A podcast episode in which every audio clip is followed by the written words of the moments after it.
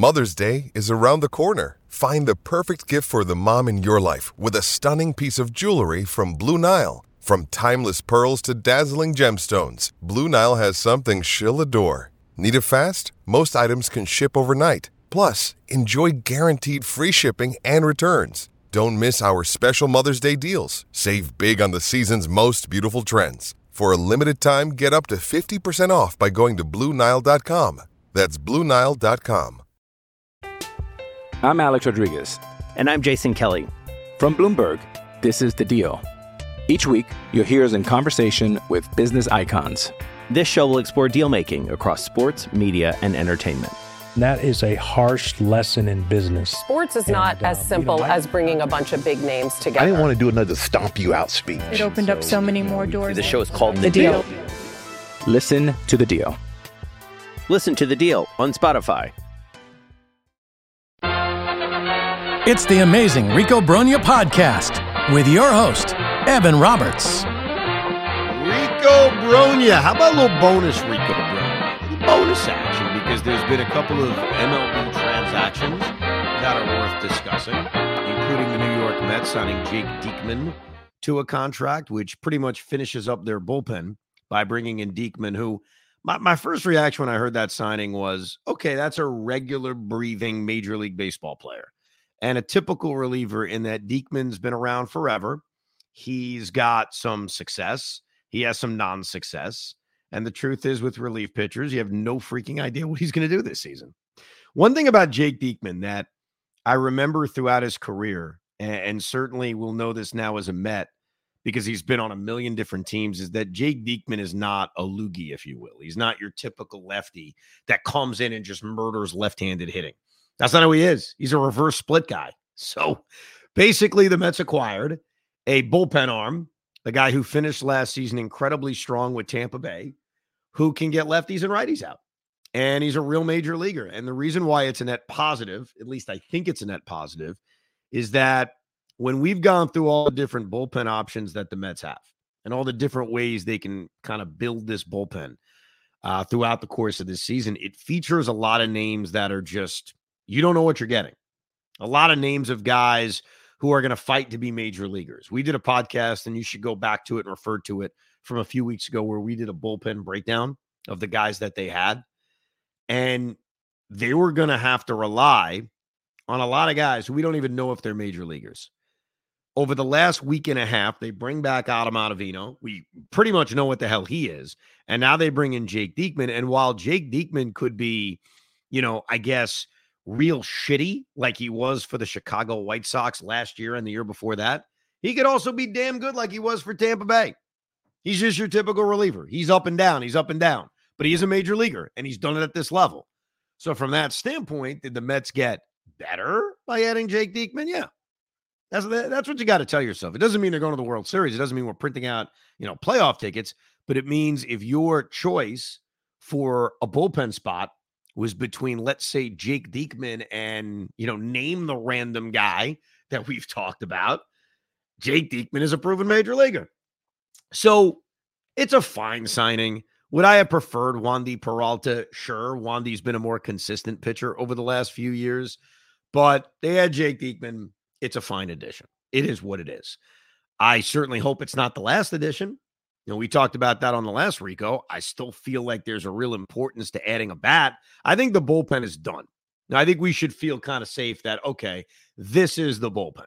This is this unit. And we'll break down when we get to spring training. Now that Diekman and Ottavino have been added, two guys that should be on the major league roster, what the rest of the bullpen will look like.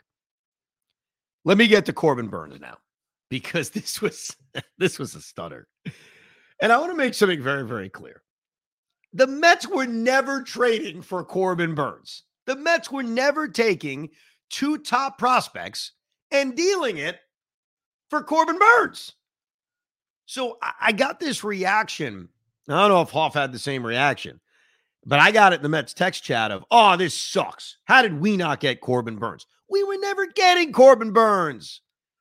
But but here's the key question, Hoff. We knew they weren't getting Corbin Burnes. Did you want them to get Corbin Burnes? Did you want the Mets to take, I don't know, Christian Scott and Jett Williams and trade them for Corbin Burnes? Would you have done that? I mean, I, I do like Corbin Burnes, but I think that you can get him next year. I think that's the hope is that you can grab him next year. And why are we we work so hard to build up our our our farm system? Why are we giving away for a rental? I think we've thought we've discussed that so many times yes. over. But have I convinced you of it? I guess is the real question. Because like, do you agree that that would have been if all of a sudden we got the news that they were trading. And I'm trying to think of the equivalent of what the Orioles gave up. They gave up DL, DL Hall and Joey Ortiz. And DL Hall is like the 93rd ranked prospect. And I think Joey Ortiz is not a top 100 prospect. So I think that my comparison is probably not fair of saying Jett Williams and Christian Scott. It would probably be more of Ryan Clifford and let's say another prospect that's not in the top 100. Would you do that? And I don't know. I could see it by Hoff's face. He's like, I think I would have. I'm Alex Rodriguez. And I'm Jason Kelly. From Bloomberg, this is The Deal. Each week, you'll hear us in conversation with business icons. This show will explore deal making across sports, media, and entertainment. That is a harsh lesson in business. Sports is not And, as um, simple you know, I- as bringing a bunch of big names together. I didn't want to do another stomp you out speech. It opened up so many more doors. The show is called The The Deal. Deal. Listen to The Deal. Listen to The Deal on Spotify. Another day is here, and you're ready for it. What to wear? Check. Breakfast, lunch, and dinner? Check. Planning for what's next and how to save for it? That's where Bank of America can help. For your financial to-dos, Bank of America has experts ready to help get you closer to your goals. Get started at one of our local financial centers or 24-7 in our mobile banking app. Find a location near you at bankofamerica.com slash talk to us. What would you like the power to do? Mobile banking requires downloading the app and is only available for select devices. Message and data rates may apply. Bank of America and a member FDIC.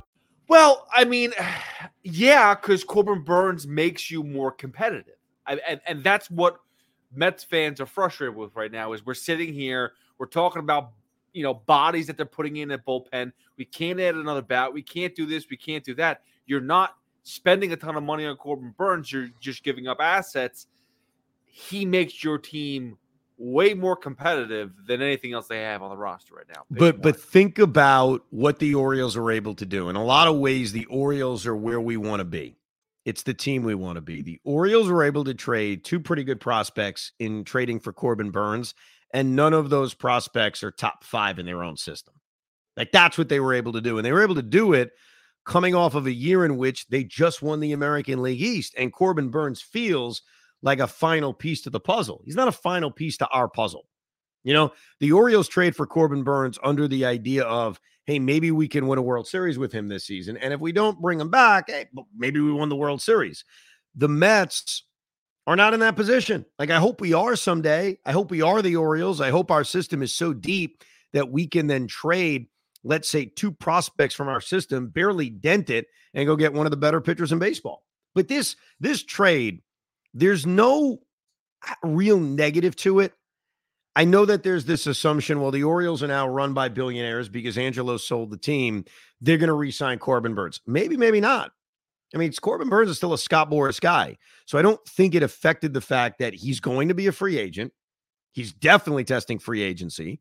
And he's going to be one of those premier arms that you're going to want to go after. You know, you're us. We're the Mets. The Mets are going to have how many open rotation spots next season?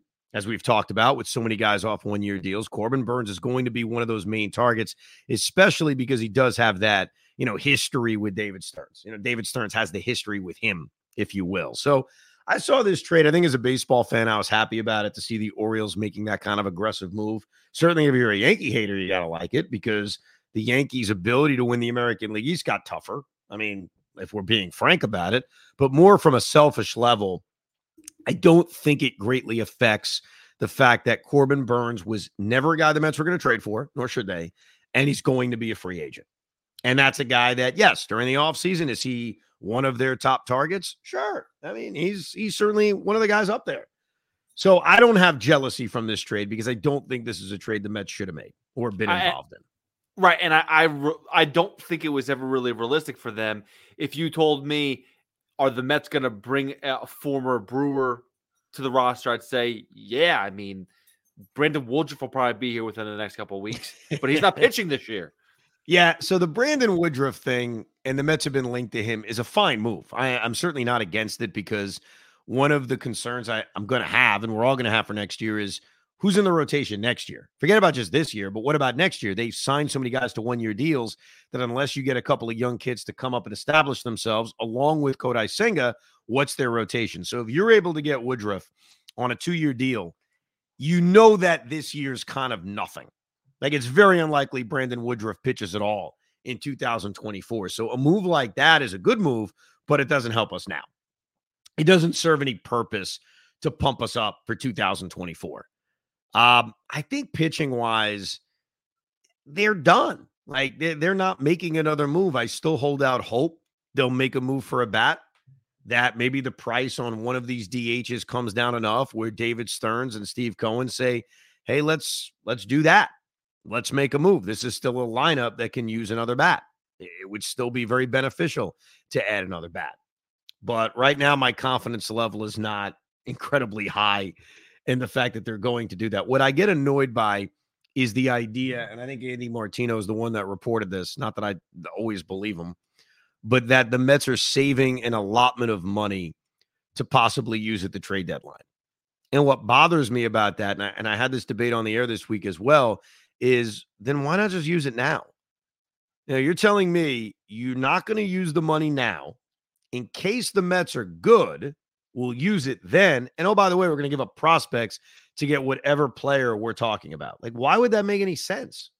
It doesn't make any sense. Right now, the Mets could use a bat. So why would you wait till July 27th to trade multiple prospects? And I'm not saying they're going to be top prospects. Who knows what the cost is at the trade deadline? But I remember two years ago when they ended up settling for Vogelbach and Darin Ruf. A part of why they did that is because of cost. It was because of prospect cost. I'm not talking about money cost. I'm talking about prospects cost. So I'm not even annoyed about saving the money for July. I'm annoyed about why give up prospects in July? I don't want to give up any prospects. Go get about right now to help this team so that you don't have to give up anything come July if this team happens to be in a pennant race. Uh, actually, and I, I don't mean to rewind with the to the Corbin Burnes stuff, but maybe you can clarify something because I've seen a lot of people question it as well. There were two players going back to Milwaukee, plus the 34th pick in the 2024 draft. I thought draft picks were never you couldn't trade them. Yeah, I think you're able to move. Is it uh, competitive balance picks? Maybe that. Maybe that's what it is. I'm not really sure th- how they got to 34, but yeah, I mean, Milwaukee was, um, sorry, Baltimore was a, a playoff contender. So I don't know where the 34th, how they pick it 34th overall. I, I don't understand how that that fits. But yeah, that's that's the first I've ever heard or seen a pick go to another team. And I just always felt like we always make fun of like Stephen A. being like, dude, you can't trade picks. Please stop saying it. Uh, so uh, you know now the mistake is, I guess, my, you know, my only understanding is that I think competitive balance picks could probably be moved, and because of the Orioles payroll, that's how they got it. That'd be my guess. I'd have to look into it closer. But obviously, yeah, you can't, man, we're not trading our first round pick. This isn't the NBA or the NHL. But I think from a competitive balance standpoint, that's where you have the ability to do it. I commend the Orioles, by the way. Like that's that's a big boy move. That's a move. Oh, okay, we're going for it. Like we're trying to improve ourselves. And I, I think Pete, you said this to me. We were talking off air about how it doesn't feel like a lot of teams have really improved themselves. That we know the Dodgers have. We know the Yankees added Soto, but when you really think about it, like how many teams have really gotten better?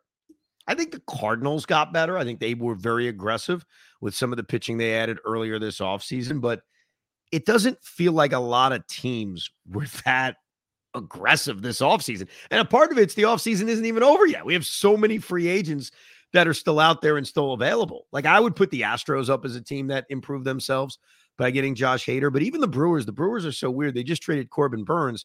Three weeks ago, they signed Rhys Hoskins. Like they added that big bat. So it's it's odd that they go out and trade one of the best pitchers in Major League Baseball, and I, I kind of get why they did that. But then why are they signing Rhys Hoskins to a two year deal? Like, are they going for it? or Are they not going for it? it it's really weird right now. Uh, what we're looking at in Major League Baseball. Strange. Like the Phillies, what have they done? Well, that's I just keep on I keep on hearing from Philadelphia. I know some follow some people over there. They're pissed. It's like they brought in Aaron Nola and then that's it. They're talking about bringing Cody Bellinger in. They're talking about bringing other bats in. There's a you know whether it's pitchers, they've gone around the, the same thing that everybody else has. And this is my question to you. And I think we talked. I might have talked about it on the podcast, but it's been so mediocre what teams have done. You keep on going back to the Astros. They just brought in Josh Hader. That's it. Now, listen, they're still a good team, so it's not like they they needed a lot, but that was their big and really only move they've made in the offseason. There's like 20 teams that basically have done nothing. Like, yeah. and that's because the free agent class is not elite. You had like two or three elite guys, and the rest are like, you're really gonna play pay Blake Snell 270 million dollars? No. And that's be that's partially because teams are getting smarter now. Like if the Orioles could do it, they'd sign Corbin Burnes tomorrow to a to a 10-year deal or a 7-year deal, just but like lock him up so he doesn't have free agency. Like that's what most teams are doing. It is crazy to think Blake Snell, Jordan Montgomery, Matt Chapman, Cody Bellinger, like these are the names at the beginning of the offseason not that we were attaching the Mets necessarily to them, but so many big free agents still haven't signed anywhere. It, it really is remarkable. Either way, we appreciate listening to a little bonus edition of Rico Brogna coming up. Get ready for it this weekend. It's the big rewatch of Game Seven of the 2006 NLCS. Get the tissue boxes ready. There's going to be a lot of crying. Thank you for listening and downloading Rico Brogna. We hope you enjoyed this episode of the Rico Brogna podcast. It's amazing, isn't it? Make sure you download it now to keep it on you at all times.